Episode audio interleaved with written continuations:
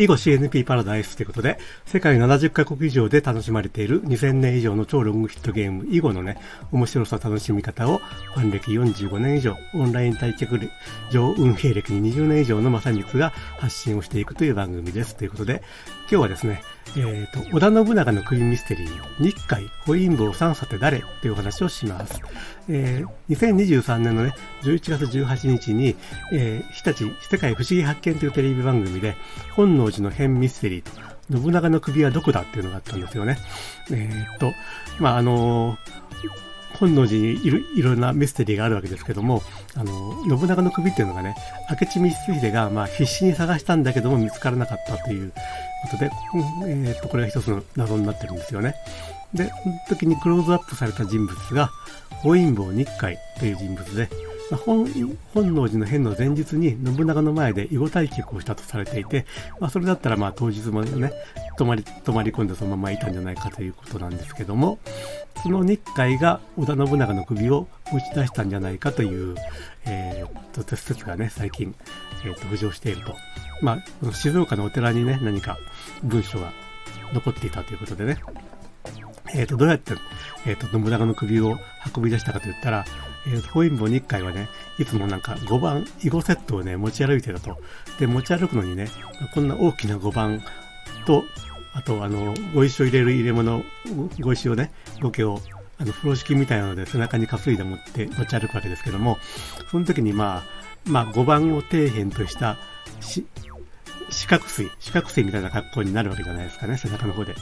で、そうすると、えー、っと、合石の入れ物の横になんかね、あの、首を入れるスペースができてるんじゃないかということで、それで背負って、えー、静岡の寺へ持っていったんじゃないかというふうなことが言われてましたということ。ということで、あの、本能寺の変のミステリーの非常にキーパーソンとしてね、本因坊日海という人物が浮上してきたんですけども、まあ、これがどういう人物かと言ったら、まあ、日海というね、お坊さんなんですよね。で、それが、1559年に生まれて1623年に亡くなっているということで、まさにね、本能寺の変から、えーと、豊臣秀吉の時代、そして江戸幕府が開かれてっていう、そういう時代を生きていたお坊さんなんですけども、それが京都のね、寂光寺の達中、達中というのは、まあ、お寺の中の小さなお寺みたいなもんだと思ってください。えっ、ー、と、ジャッコ寺の達中法院坊というね、えっ、ー、と、そのお寺のお坊さんだったということで、法院坊の日会というふうに、えー、言われていたいたと。まあ、後にね、まあ、江戸時代になって法院坊三佐と名前を改めるわけですけれども、で、この日会どういう人物かといったら、めちゃくちゃ囲碁が強かったということで、あの、織田信長と豊臣秀吉と徳川家康のね、囲碁の先生だったみたいなんですね。えっ、と、まあ、一説にはね、織田信長が、あの、お前こそ囲碁の名人だとか言ったとか言って話があるんですけども、まあ、これはちょっとあの、後世の創作ではないかとも言われていますけども、まあ、とりあえず信長秀吉家康の囲碁の先生だったと思われますというか。で、そうするとね、ある人物と比較したくなるわけですよ。ある人物とは、ちゃんと千利休と、まあ、囲碁の日海と、えー、お茶の千利休を比較してみると、日海はね、信長秀吉家康の囲碁の先生でしたと。千利休は信長と秀吉のお茶の先生でしたと。でね、日海と千利休はね、お互いにね、囲碁とお茶を教え合ってたらしいです。千利休は、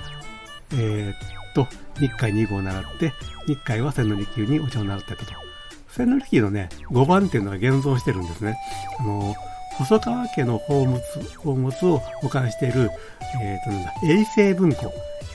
永久不滅の長いっていう字、永に青いっていう字書いて、永世、永世文庫っていうところが細川家のいろんな、あの、宝物というか、あの、ものを保管してるんですけども、その中に千利休の5番もあるということで、ちょっと私もね、写真は見たことあるんですけども、え、あの、普段は一般公開されてなくて、なんか10年ぐらい前に1回公開されてたみたいなんですけども、ちょっとその時は行きそびれてしまいました。まあ、千利休の5番も現存しているということで、まあ、お互いにね、お茶と囲碁を教えてやったと、教え合ってたと。で、現代に至ってもね、まあ、まあ、本因坊家は江戸時代に囲碁の四大家元の一つとしてずっと、えー、やってきたんですけども、現代に至っても、本因坊戦という形でね、まあその名前がね、残ってるわけですよね。で、一方、千利休の方も、表千家、裏千家、武者の工事千家っていう三千家があって、まあ、千利休のお孫さんをまあ、ルーツとした三つの、えー、と家元があるということで、まあ、こうやって比べてみると、日海と千利休って、まあ、なんていうかな、歴史的文化的に全く対等だというふうに思いません？思いますよね。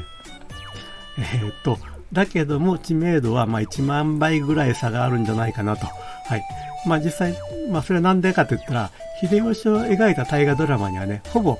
ほぼ千利休はね、出てくるんですよ。まあ、今今年のね、どうする家康には千利休出てきませんでしたけども、まあ、ほぼ出てきてますよね。それに対してちょっと私が知る限り、日海はね、一回も出てきてないと思います。もし、出たよっていうのをご存知でしたら教えてください。えっ、ー、と、多分ね、一回も出てないと思うんですよね。で、どうしてこんな差がついたのかというと、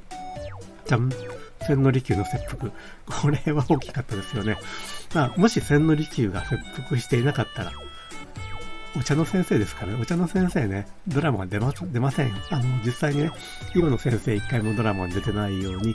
お茶の先生千利休も出てこなかったと思うんですけども、この切腹事件があったために、この1万倍の知名度の差がついたとすると、まあ、なんていうか、歴史の皮肉ですよね。うん。